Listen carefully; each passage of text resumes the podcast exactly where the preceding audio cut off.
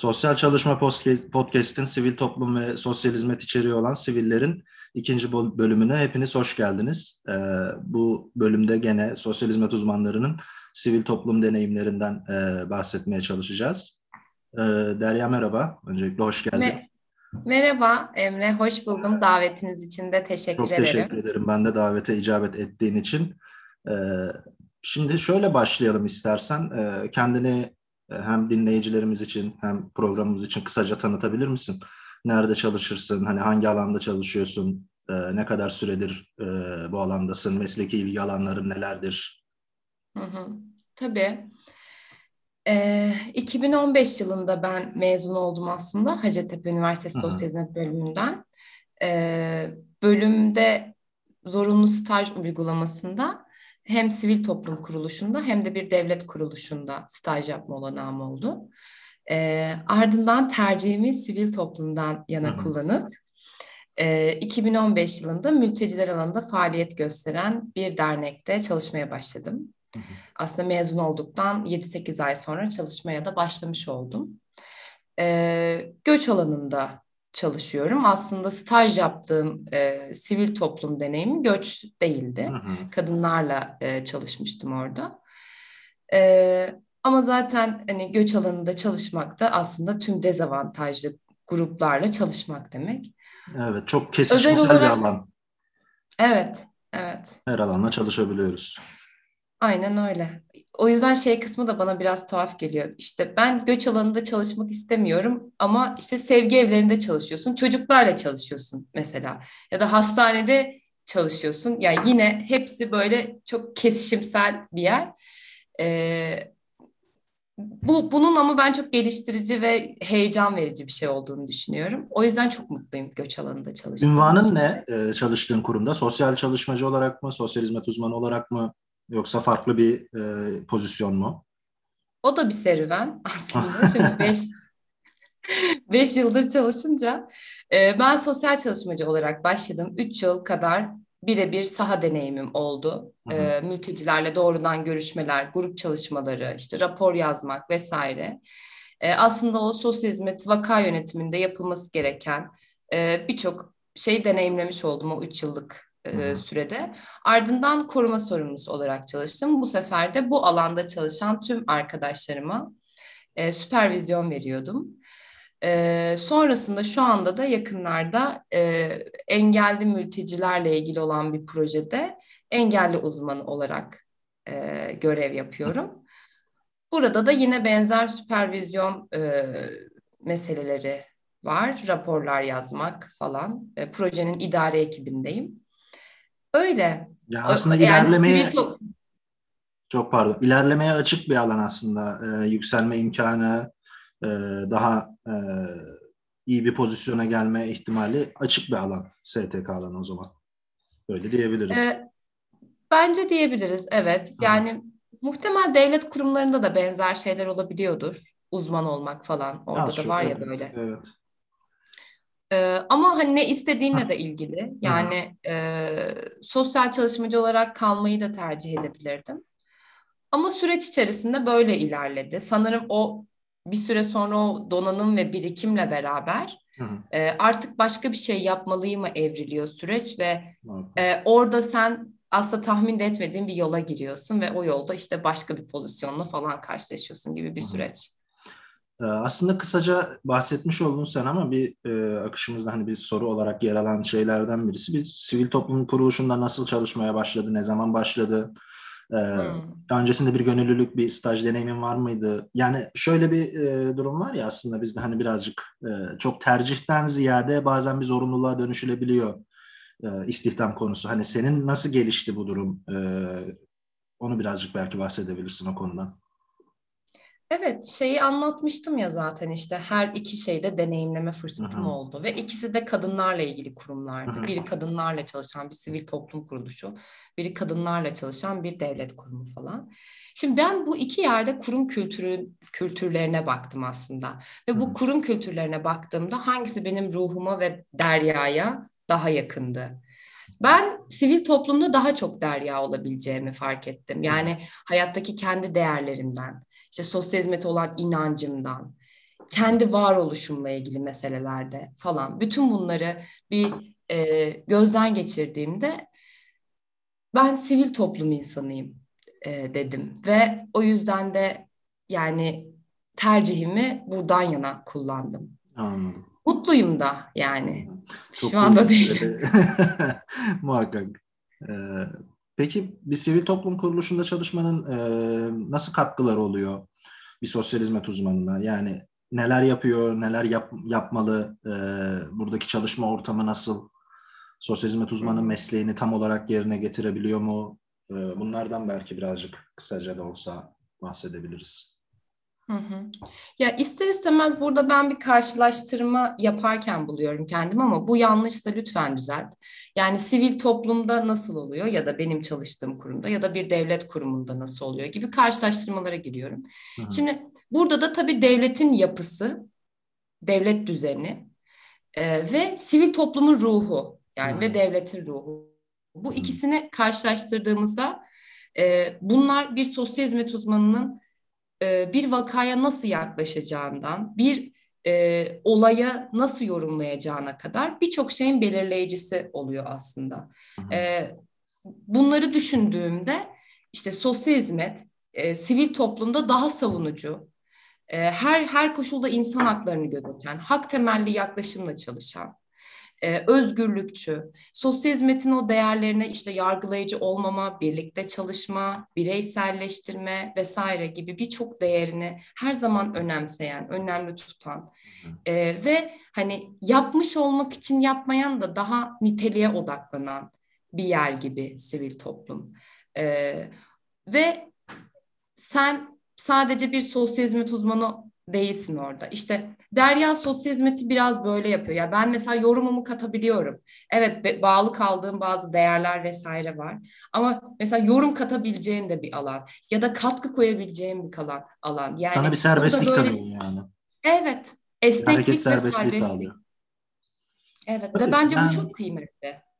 Muhakkak e, öyledir tabii. Şöyle bir karşılaştırma kuruyorum ben de kafamda. Şimdi sivil toplumda e, bir sosyal hizmet uzmanı olarak çalışmak muhakkak bir savunuculuk e, rolüne sürüklüyor insanı. Sivil toplumun yapısı, e, kurumun kültürü, oradaki çalışma ortamının e, şekillenmesi aslında seni o forma sokuyor bir şekilde savunuculuk formuna. Bu savunuculuğu devlet kurumunda da tabii ki de yapabilirsiniz ama orada birazcık daha e, kişinin kendi bireysel inisiyatifine kalmış bir ortam var. E, yani devlet sizden orada bir savunuculuk bekliyor ya da beklemiyor. Böyle yani çok e, sürüncemede bırakılan bir alan maalesef. Yani orada birazcık daha bireysel inisiyatife dayalıyken sivil toplum sizin o savunuculuk, e, hak temelli çalışma kültürüne birazcık daha sizin e, arkanızdan böyle iten bir güç gibi oluyor galiba. Evet çok iyi yorumladın. Ee, Teşekkür ederim. Sen mi devam etsen Emre? Yok benim tecrübem e, seninkinin yanında koyduğumuz zaman biraz daha şey kalıyor, güdük kalıyor. Estağfurullah. Ee, aslında evet yani çünkü itici başka faktörler de var sivil toplumla çalışırken. Yani değil mi? Mesela işte Birleşmiş Milletler'le çalışıyoruz, Avrupa Birliği ile çalışıyoruz gibi. Onların benimsediği değerler var vesaire. Onları da uygulamamız gerekiyor. Bir şekilde uyum sağlamak ee, zorundasın bunlara yani. Evet, evet. Bunun tartışılası noktaları elbette ki var. Ee, ama burada iten, yani bizi savunucu olmaya iten e, başka sebepler de var. Sadece kişisel değerlerimiz ya da sosyal hizmetin değerleri değil de Tabii buna olanak sağlamak. Aslında evet, mesela temel evet, evet. bu. Buna olanak sağladıkları için teşekkür ediyorum. Böyle bir şey. Ee, ama bunun yanı sıra E, şimdi sivil toplum ve devlet diye ikiye ayırıyoruz. E, ama sivil toplum mesela siyaseti beslemeli değil mi? Siyasetin gelişmesi için, aslında devletin gelişmesi için de, politikaların, sosyal politikaların gelişmesi için de ön ayak olmalı. E, işte burada biz demokrasi kavramını tartışıyoruz sivil toplumda, devlette vesaire. E, dolayısıyla akıllara şu soru geliyor.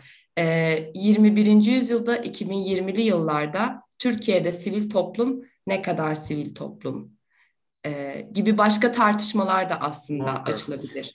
Yani politik bir e, konuyla ilgili yani şöyle bir e, müracaatçı grubunun e, haklarının, politik haklarının, sosyal haklarının, ekonomik haklarının elde edilebilmesi noktasında aslında sivil toplum kuruluşları e, bir tür lobicilik faaliyeti de yürütmesi gerekiyor. Sadece bir mesleki çalışma değil, bir politika üretme, bir vizyon ortaya koyma, bir lobicilik faaliyeti e, yürütme. Lobicilik neyse tabii bu arada.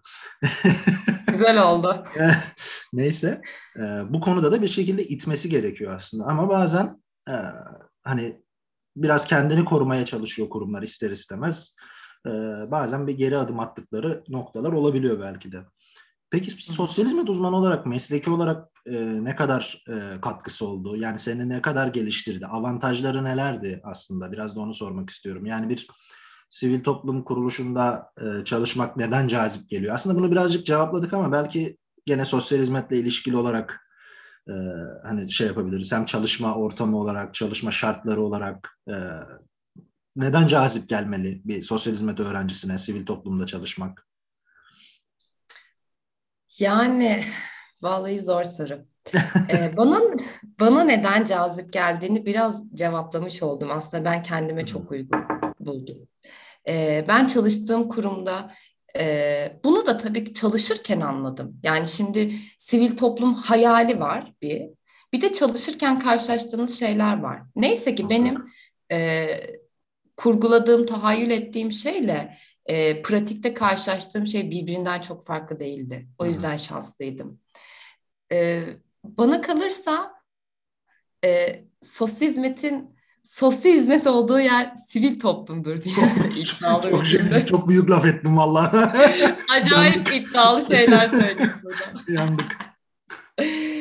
e, tabii ki tam olarak öyle değil ama e, çok önemli bir noktası bir yerde. Yani böyle hani devlet kurumları işte bir kalp gibi değerlendirirsek sivil toplumun kendisi de el ayak gibi falan böyle. Yani aslında çok bütün ama bir taraftan da e, çok çok vazgeçilmez ve şimdi kendi arkadaşlarımla karşılaştırdığımda devlet kurumlarında çalışan e, çok müthiş bir dosya yükünden bahsedilir mesela. E, şeyi anlatmazlar çoğunlukla. İşte planlı müdahale sürecinin şu aşamasındayız, şu oldu, şimdi buradayız falan gibi cümleleri çok duymazsınız. Daha çok dosya yüklerini, yardım bağlamayı vesaire konuşulur gibi.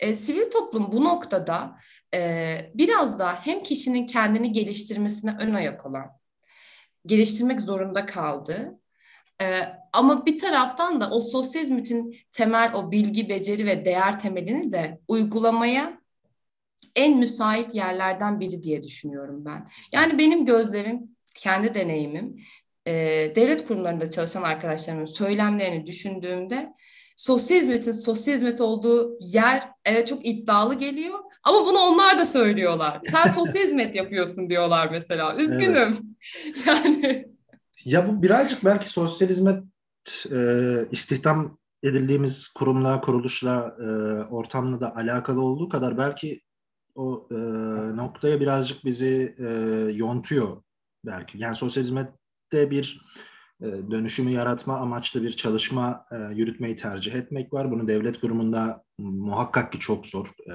tahmin edebiliyorum arkadaşlarımızın iş yükünü falan ama hı hı. Bir de hani daha e, temel yardım düzeyinde hani bir e, ihtiyaç üzerinden e, yürütmek var. Yani sosyal hizmet aslında birazcık orada bireysel tercihler de belki e, şey oluyor olabilir. Yani bir sivil toplum kuruluşunda çalışan birisi e, yani temel dosya e, bilgilerini alıp e, belli bir noktaya kadar getirip e, çok şey yapmadan o dosyayı kapatabilir de. Yani bunu birazcık aslında e, sizin ne kadar e, şey yaklaştığınızla da alakalı o e, sosyal hizmet kültürüyle, o şeyle bilgi beceri değeri orada nasıl kullanabildiğinle de alakalı birazcık. Yani onu çok daha kısıtlı bir şeyle de kullanabilirsin. Bir değişimi kovalayarak, onun peşinde koşarak, e, onun için çabalayarak, daha fazla çaba sarf ederek de belki e, yapılabilir. Yani bu ST birazcık sanki aslında yanlış bir yerden de bakıyor olabiliriz ama bireysel inisiyatifle de e, çözülüyor gibi bazı şeyler. Yani STK'da çalışıyor olsan da. Çok haklısın. Yani şu da çünkü konuş yani bahsettiğimiz şeyler şuraya da denk geliyor. Her e, sivil toplumda çalışan her sosyal hizmet uzmanı dediğin gibi evet. e, bunları yapmıyor olabilir. Yani başka türlü çalışıyor olabilir. Bu değerleri benimsememiş olabilir. Eksik yapıyor olabilir. Ya da yaklaşımı bambaşkadır ya da olayı anlamamıştır falan. Bir sürü bir sürü şey. Ya da devlet kurumunda çalışan bir arkadaşımız da e, başka türlü çalışıyor ya da çalışmaya çalışıyor olabilir. E, o yüzden böyle cümleler kurmak bir taraftan sakıncalı. Ne demek istediğini anlıyorum. Ama ben de kendimce gözlemimi ve Ama deneyimimi biraz e, hani anlatmaya çalıştım bu noktada. Bana başka neler kattı meselesi de e, mesela şey hep bir tartışmadır ya. ben birden neyse evet. Ben unutmadım. Proje bazlı çalışma meselesi. ya bu çok eleştirilen bir şey ve böyle mesela ben mülteci alanında çalışıyorum. Mülteci alanında o kadar çok sivil toplum kuruluşu var ki sahada çalışan o kadar çok meslektaşımız evet, var ve yaptığımız evet. o kadar büyük büyük işler var ki şey diyorsun ya sivil toplum mu bunu yapmalı? Bu yoksa devlet kurumları mı bunları yapmalı? Yani biz doğru şeyi yapıyor muyuz aslında? Yani şimdi toplum temelli koruma diye bir şey var. İşte bu yıllar süren bir şey. Şimdi proje senden bunu yapmanı istiyor ama seninle bir yıllık sözleşme imzalıyor. Yani bu ne perhiz, bu ne lahana turşusu gibi bir meseleye çıkıyor. Dur şimdi ona, ona geleceğim şimdi birazdan. Hatta gelmişken girelim bak ya buradan neyse. Şimdi sosyal hizmet kuruluşunda çalışmak şöyle güzel böyle güzel biz anlatıyoruz ya dakikalardır. Yani aslında bir evet. sorum dezavantajları nelerdirdi birazcık. Yani Tabii. sivil toplumunda... Akşam eve nasıl ekmek götüreceğim? ya sivil toplum kuruluşunda çok özgürleştirici, rahat bir ortam var belki mesleki olarak e, o doyumu sağlayabiliyorsun ama bir yandan da işte böyle dezavantajları var. Bunlardan birisi o proje usulü çalışma sistemi. Bu hem senin söylediğin gibi çok haklı olarak senin mesleki çalışmalarını bir noktada sekteye uğratabiliyor. Bir yandan da insanı e, belli bir tedirginliğe sürükleyebiliyor. Ne dersin bu konuda? Evet. yani ya bir de şimdi şöyle bir tablo çizmek de ya ben çok iyiyim, çok her şey çok yolunda falan gibi de, de değil zaten. Hani e, bizde de farklı baskı unsurları olabiliyor. İşte donörlerle iletişim, donörlerin e, enteresan talepleri bazen gibi gibi durumlar. E, ama bu bir tarafı. Başka bir tarafı da bahsettiğin o e, insanın kariyer hayatına dair sürdürülebilirliğin sağlanamama evet. endişesi. Evet e, ya da maddi kaygılar gibi durumlar.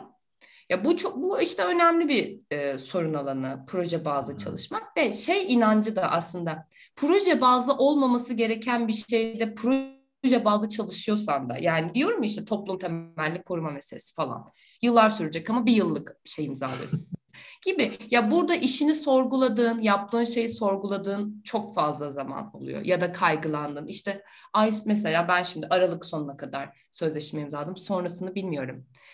Ee, benimkisi farklı bir durum. Mesela bu bende bir heyecan yaratıyor bu arada. Hı-hı, yani hı-hı. hani bu kaygılı olma hali beni evet. daha çok dürtü, dürten ve şey yapan bir işte başka ne yapabilirim? Şunu da öğreneyim, şunu da yapayım gibi. Başka bir yani şeye de yöneltebiliyor. Olumlu anlamda bir çıktısı olabiliyor. Ama tabii ki her sene bu kaygıyı yaşıyoruz ve açıkçası evet. yaşamamayı da isterdim yani. Evet, ben çok heyecanlandığım için sivil toplumda çalışmayı bıraktım mesela o yüzden.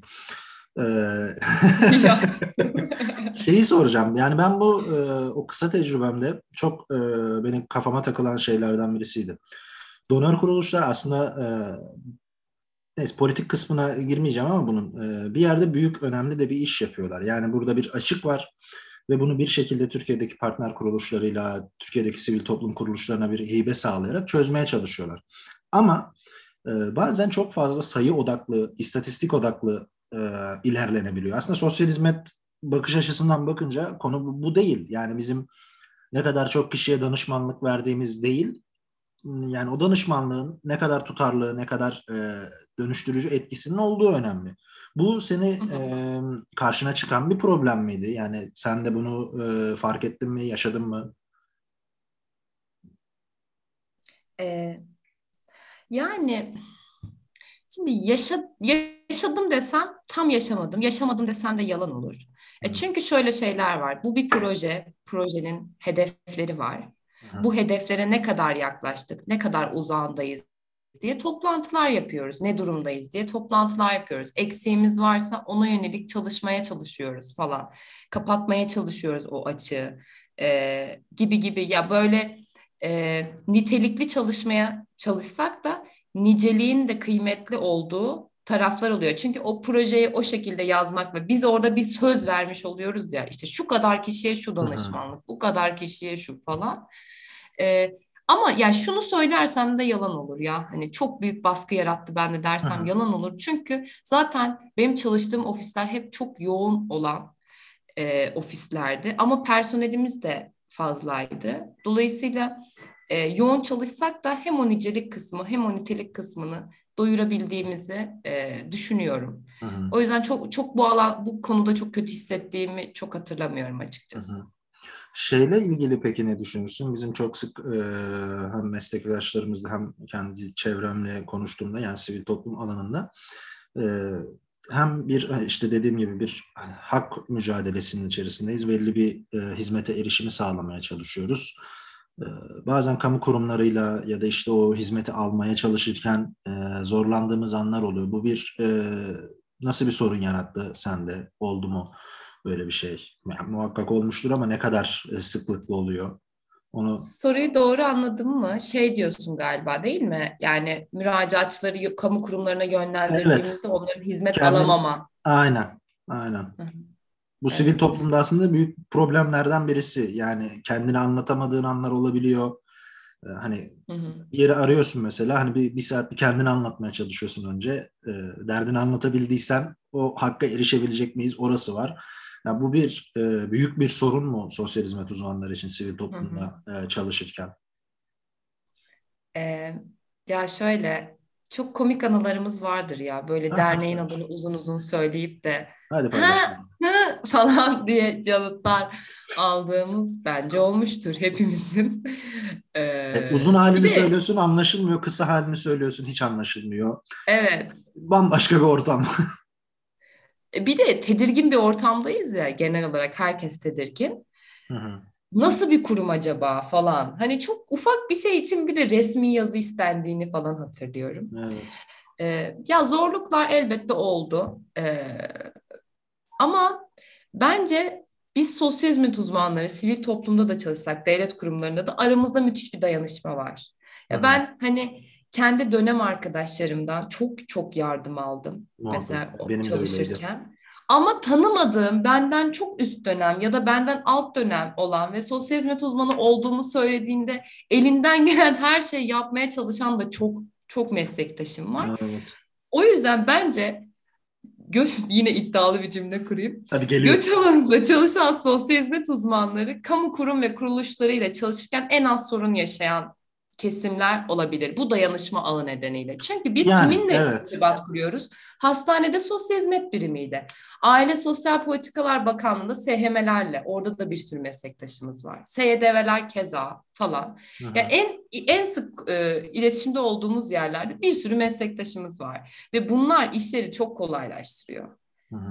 E, bunu şuradan biliyorum. Şimdi aynı işi e, yapan demeyeyim ama aynı pozisyonda çalıştığımız ama farklı lisanslardan olan arkadaşlarla benim network'üm hiç aynı olmadı. Benim daha genişti her zaman. Ben daha kolay halledebiliyordum ama ben halletmiyordum. Sağ olsun meslektaşlarım aracılığıyla hmm. bunu halledebiliyok. E, o yüzden yine bir şey bir laf ettim. Bence şanslı olduğumuz bütün, yerler bütün var. Dezavantaj şeylerimi bertaraf ettin. Daha da çok oluyorum bununla ilgili. Ya peki şeye ne dersin? Şimdi yeni bir şey bulacağım sana. Ee, ya bazen şeyle çok karşılaşıyordum ben. Şimdi hani, e, hani asıl sosyal hizmeti yürüttüğümüz bir alan aslında STK dedik ya. E, bazen sürekli bir krize müdahale uygulaması yapıyormuşum hissiyatı oluyordu bende. Bazı dosyalarda hmm. özellikle. Bazı bel, belki bu çözümsüz vakalar her e, kurum kuruluş için geçerlidir ama o şeyi yani eğitimde aldığın teorik altyapıyı yani bu çok da tartışılır ya teoriyle pratik aynı şey değil. Şöyle oluyor, böyle oluyor sahaya çıkında falan. E, müracaatçıların da önüne gelen o dosyayla, vakayla ne kadar uygulayabildin? Uygulayabildin mi? Anladım. Ee, Şimdi ben bayağı gıcık hissettim kendimi de yani. Yok şaka yapıyorum ya. Sana gıcıklık yapıyormuşum gibi falan. Şöyle ben buna da katılmıyorum. Yani şuna katılmıyorum. Teori ve pratik birbirinden bambaşka. Yo ben de aynı fikirdeyim. Ben de muhtemelen senin gibi düşünüyorum ama ya birileri öyle ben diyor. daha devam etmedim ama. Teori Hadi bakalım gönder. Bambaşka demiyorum ben. Tamam Bence işte ben de öyle diyorum. Anlaşamadık. tamam süper. Yani e, teori ve pratik birbirini çok besleyen iki şey. E, ben stajyerlerime de hep bunu anlatıyordum. Mesela benim bir sürü stajyerim oldu. Onlardan çok şey öğrendim.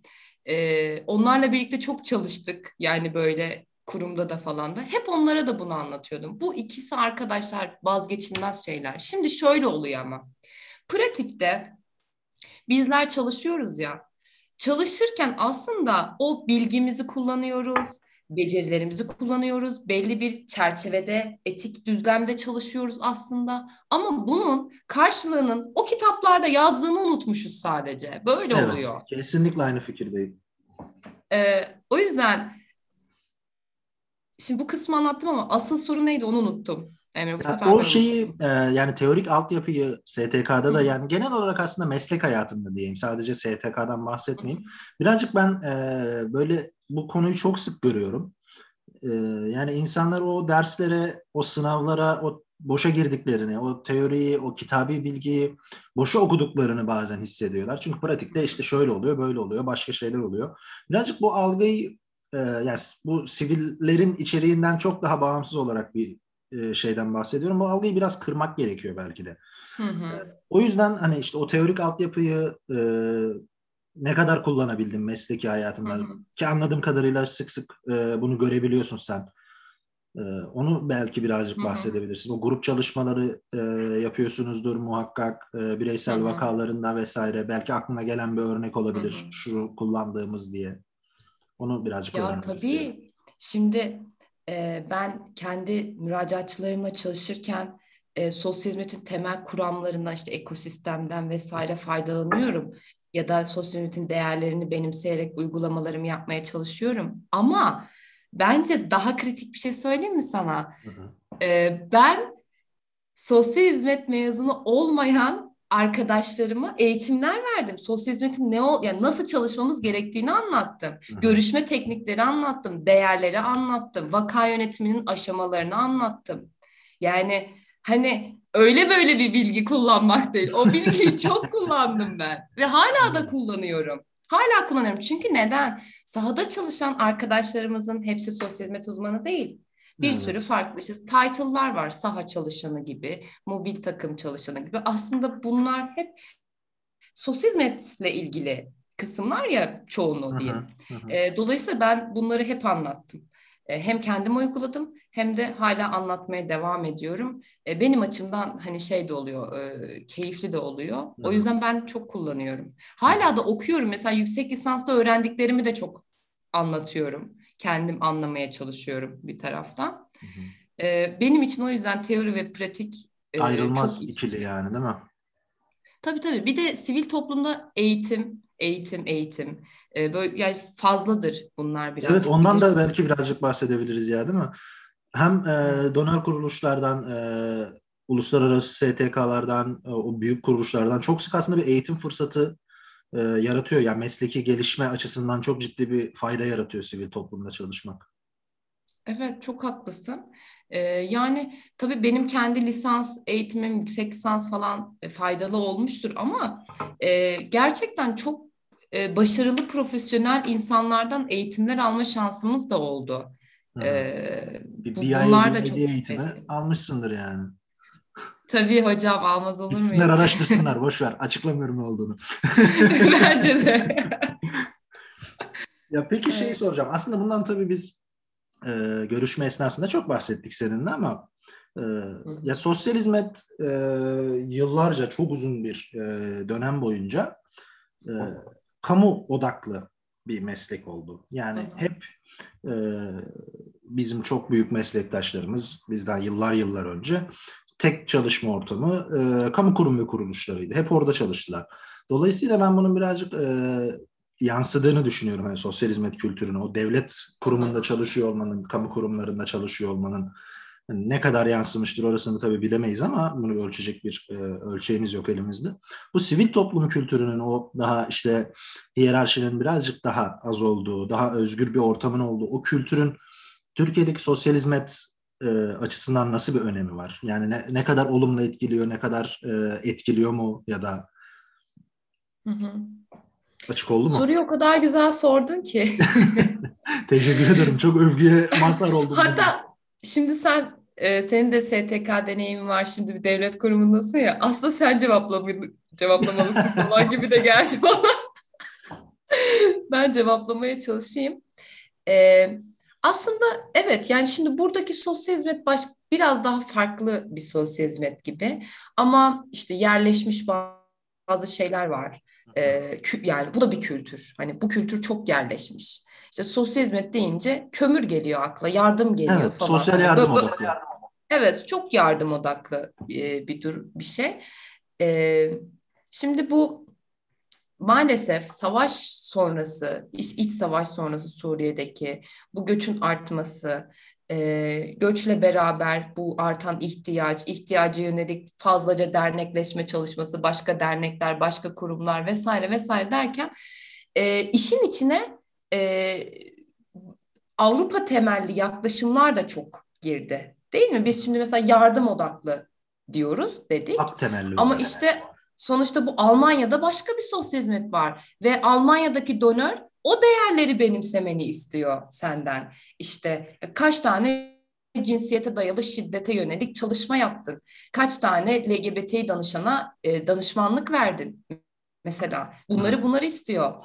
E, ya işte hani şunu da soruyor işte bir bütçe var bu bütçeyi nasıl harcadın? Kaç tane yardım yap? Bunları da soruyor. Tamam böyle bir tarafı hala var. Acil durumda müdahale et. Yani Ama başka muhakkak. bir tarafı da var. Dolayısıyla evet. biz biraz acaba başka bir yere kaymasın da batılılaştık mı? Bu sosyal hizmette bir batılılık mı şey oldu? Hani oradan gelen de. Bunu olumsuz anlamda söylemiyorum bu arada. Anladım, Ama anladım. başka şeyleri de benimsemek durumunda kaldık. Yani bunu da tartışalım. Bunu şu an belki etkisini göremeyiz ama biraz daha zaman geçtiğinde, bir 10 yıl daha geçtiğinde ya sosyal hizmet yaklaşımında da farklı kurumların, STK'ların, farklı donörlerin, işte İsveç kökenli, Almanya kökenli, UNFPA, UNICEF bunların daha da etkili olmasıyla şöyle şöyle değişiklikler gözlemledik diyeceğiz belki bir 10 yıl sonra. Hı hı. Muhakkak etkisi olacaktır ve bu belki de olumlu bir e, yansıma olarak bize e, kalacak. Benim ama e, bu konuda hani o STK tecrübesinde ben yine e, çıkıntılık yapayım birazcık. E, çok takıldığım bir şey vardı. Yani vaka yönetimi noktasında bazen donör kuruluşlar çok fazla batılık alabiliyorlar konuya. Hı hı. Ben bunu yaşadım. En azından benim kişisel tecrübem olarak var. Yani bazen bazı noktalarda bu e, büyük donör kuruluşlarımızın bazı şeyleri yerelleştirmesi ve yerelin koşullarını da düşünmesi gerekiyor. Yani bana bazen işte şeyi soruyorlar. İşte şu vakayı kapattık mı? Yani o vakayı kapatamıyoruz. Çünkü o hizmete erişemiyoruz biz. Yani o vaka kapanmıyor. Bazen ben bunu çok sık yaşıyordum. Yani bazen olmaz tabii. Çok sık yaşıyordum ben bunu. Yani o vaka kapanmayacak belki de. Yani Almanya'da olsak kapanır o vaka da. Ben burada o hizmete erişemediğim için o vaka kapanmıyor. Bazen evet. belki birazcık da yani motomot direkt oradan aldığımız sistemi buraya oturtmaya çalıştığımızda da problem yaşıyoruz. Birazcık yerelin hı hı. E, dinamiklerini de düşünerek hareket etmek gerekiyordur belki. Fazla da batılılaşmadan yani. Şey doğru doğru. Fayda var. Ee, çok katıldım söylediğine. Zaten hani şey deriz ya müracaatçının bulunduğu yerden başlamak. Ee, işte bazen o dayatmalarla o bulunduğu yerden başlama noktasında ya da o kültüre kültüre duyarlı çalışma falan. Şimdi bu kavramlar çok önemli bir kavramlar. Donör de bunu kullanıyor aslında ama talep ettiği şeye bakıyorsun vay be diyorsun bu böyle mi anlaşılmış falan ya da evet ya bu dediğine de çok katılıyorum. Benim zaten oradaki şeyim de bir batılı övgüsü falan değildi. Yo, yani sadece evet Aha. Hani bazı şeyler var ama dediğin şey de aşırı yani haklısın. şey açısından önemli. Yani o e, demokratik değerlerin, o insan hakları temelli, o sosyal adalet Hı-hı. temelli E, kültürün, o değerlerin benimsenmesi bir şekilde. Yani o bir e, hizmete erişimin bir ihtiyaç analizinden ya da bir işte e, krize müdahaleden değil aslında bir insan hakkı olarak bir sosyoekonomik hak olarak e, kabul görmesi, yerleşmesi bizim Hı-hı. için önemli. Bu belki de birazcık oraların e, zorlamasıyla olacak şeyler. Yani buna ben de katılıyorum o konuda. Aynı fikirdeyim seninle. Yani bu sosyal belki. hizmet için de geçerli. Evet. Evet son olarak şeyi soracağım sana. Şimdi senin de söylediğin gibi bu 2011'den beri çok büyük gelişen bir alan sivil toplum kuruluşları, sosyal hizmet uzmanları için.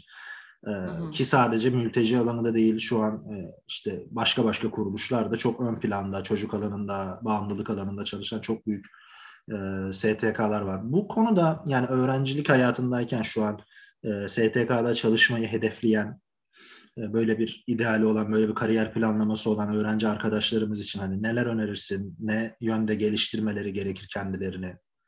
Ne yapsınlar? Bir Arapça kursuna gitsinler mi? Faydası olur mu?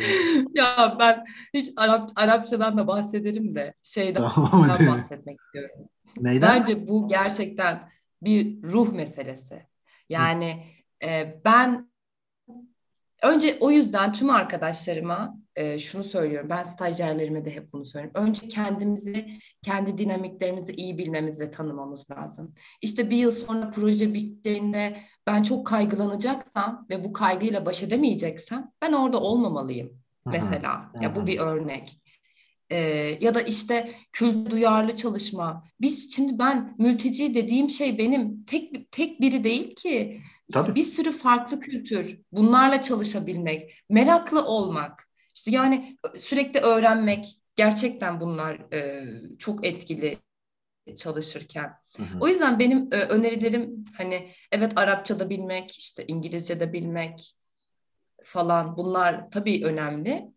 Ama ee, yani başka bir yolu da seçebilirsiniz eğer şey değilse. E, böyle kaygı düzeyi yüksek ve bu hayatımda benim çok önemli bir dinamik falan gibi düşünüyorsak e, sivil toplum belki de çok uygun e, bir yer olmayabilir diye düşünüyorum. Hı hı. E, ama bunun yanı sıra bence çok da heyecanlı bir alan, e, güzel bir alan bu vesileyle şey dediğim yani mesela göç alanında çalışmak isteyen e, meslektaşlarımız, öğrenci arkadaşlarımız olursa hani daha böyle birebir muhabbette zorlukları nasıl, maaşları nasıl falan diye başlıyormuşum. ya şunu değil mi? Yarım saattir konuşuyoruz bir kere maaş demedik yani. Ya, değil mi? Birazcık onu da konuşalım mı falan. Hayır onları da anlatırım telefonda da falan diyormuş. Neyse yani, e, seviyeye evet. gelmeyelim şimdi. bir saattir burada sosyal hizmet kültürü şöyledir böyledir falan. Konudan da dolaştı maaşa geldi yine. Hadi bakalım. Olaylar çok duygusal arkadaşlar. ha, evet. Ee, böyle bu arada bir de hani e, benim benim de gıcık olduğum şey bir daha şu bu göç alanının e, trendi ve bu popüler evet. popülerliği. Ya ben o kadar çok mesaj alıyorum diyorum ki Emre. E, işte göç alanında çalışan bir arkadaşının bir bir şeyi var şey olur musun? Hani görüşebilir mi seninle? Evet değil mi? Herkes yani, çalışıyor. profesöründen tut e, sosyal hizmet 3. 4. sınıf öğrencisine kadar bana mesajlar ve telefonlar geliyor. İşte şöyle bir çalışma var şuna katılır mısın? Bunu yapar mısın falan. B- böyle oldu biraz. Göç çalışmayın. Yeter. Ya evet ama bu trend birazcık öyledir ya yani akademik olarak birazcık bu gene tamamen duygusal konulardan birisi olabilir belki. Yani en azından profesyonel anlamda bu işi e, yürüten kişiler için geçerli. Yani ya çok ciddi bir kaynak var. Tamam mı? Şimdi gerçekten hani Avrupa Birliği'nden bir proje geçirmeye çalışıyorsan bir yerinde bir mülteci göç falan geçirdiğin zaman o proje o hibeyi alıyor yani genelde. Böyle de olunca belki hani birazcık bu kaygıyı da anlıyorum tabii ki. Herkes bir şekilde geçimini sağlamak zorunda yani akademisyense de, uzmansa da vesaire vesaire. Hı hı. Birazcık o e, oraya bir kayma oluyor. Yani işte Kanarya Sevenler Derneği bile mülteci projesi kovalıyor. Yani hani herkes bir şey peşinde. E, bu etkiliyor. Evet. Evet. Haklısın, haklısın. İngilizce öğrenmek evet. şart mı hocam? İngilizce öğrenmek şart değil ya. Ee, değil şart mi? değil ama İngilizce öğrenmezsek bilmek... koruma sorumlusu olabilir miyiz? e, Yani belki olursunuz ama zorlanırsınız. Biraz zor oluruz değil mi? Zor Evet, olabilir. evet. Evet. Tamam. İngilizce Anladım. öğrenmek de bu işin batılı kısmı işte.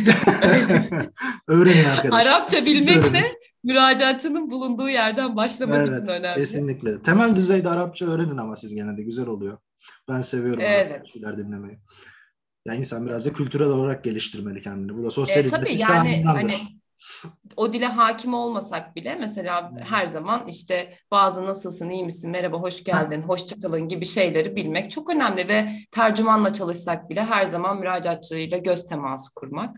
Ya falan. şöyle şimdi yani laf lafı açıyor bu benim birazcık aklıma geldi de yani bazen mülteci alanında çalışan bir STK'da görev yapıyorsanız e, kamu kurumlarında o hizmeti alamayan, o zorlanmayla karşılaşan, o duvarla karşılaşan müracaatçının yani sığınacağı son şey olabiliyorsunuz, kuruluş olabiliyorsunuz bazen. Yani en son çare bir şekilde sizin önünüze geliyor insan. Yani bir şekilde çözüm bulamayıp, çözümsüz kalıp yani bu işi çözmemiz lazım diye sana gelebiliyor. Orada o ee, yani bu kişiler tabii ki de yabancı bir kültürün içindeler tamamen. Bunun biraz farkında olmak gerekiyor. Yani orada ağzınızdan çıkacak Arapça bir ya da Farsça bir kelime bile e, karşınızdaki kişinin gözlerinin parlamasına yol açabiliyor. Bu çok Evet. hayati bir şey. Çok önemli bir şey. Çok çok iyi söyledin. Kesinlikle katılıyorum. Ve hatta sadece bunu yaptığın için ve sadece onu dinlediğin için bile bana hiçbir yerde böyle davranmadılar Evet. Evet. cümlesiyle karşılaşabiliyorsun. Evet. Evet ya bu küçük gibi görünen e, Önemli şey şeylerden birisi. çok önemli bir şey. Evet. Evet, yavaş yavaş sonuna gelirken çok teşekkür ediyorum deneyimlerini, e, bilgini paylaştığın için bizimle. Ben teşekkür ederim davetiniz için. Um- ya biraz dediğim gibi çok çağrışımlarla konuşan biriyim ben. E, o yüzden şeye çok sadık kalamayabiliyorum. Soruların e, doğrudan yanıt Gayet yanıtlarken Ben zorlanabiliyorum. çok memnun oldum. Güzel bir Ben de öyle. Teşekkür Bence- ederim tekrar. Ben teşekkür ederim. Herkese iyi akşamlar. Görüşmek üzere. Üçüncü bölümde. Hoşçakalın.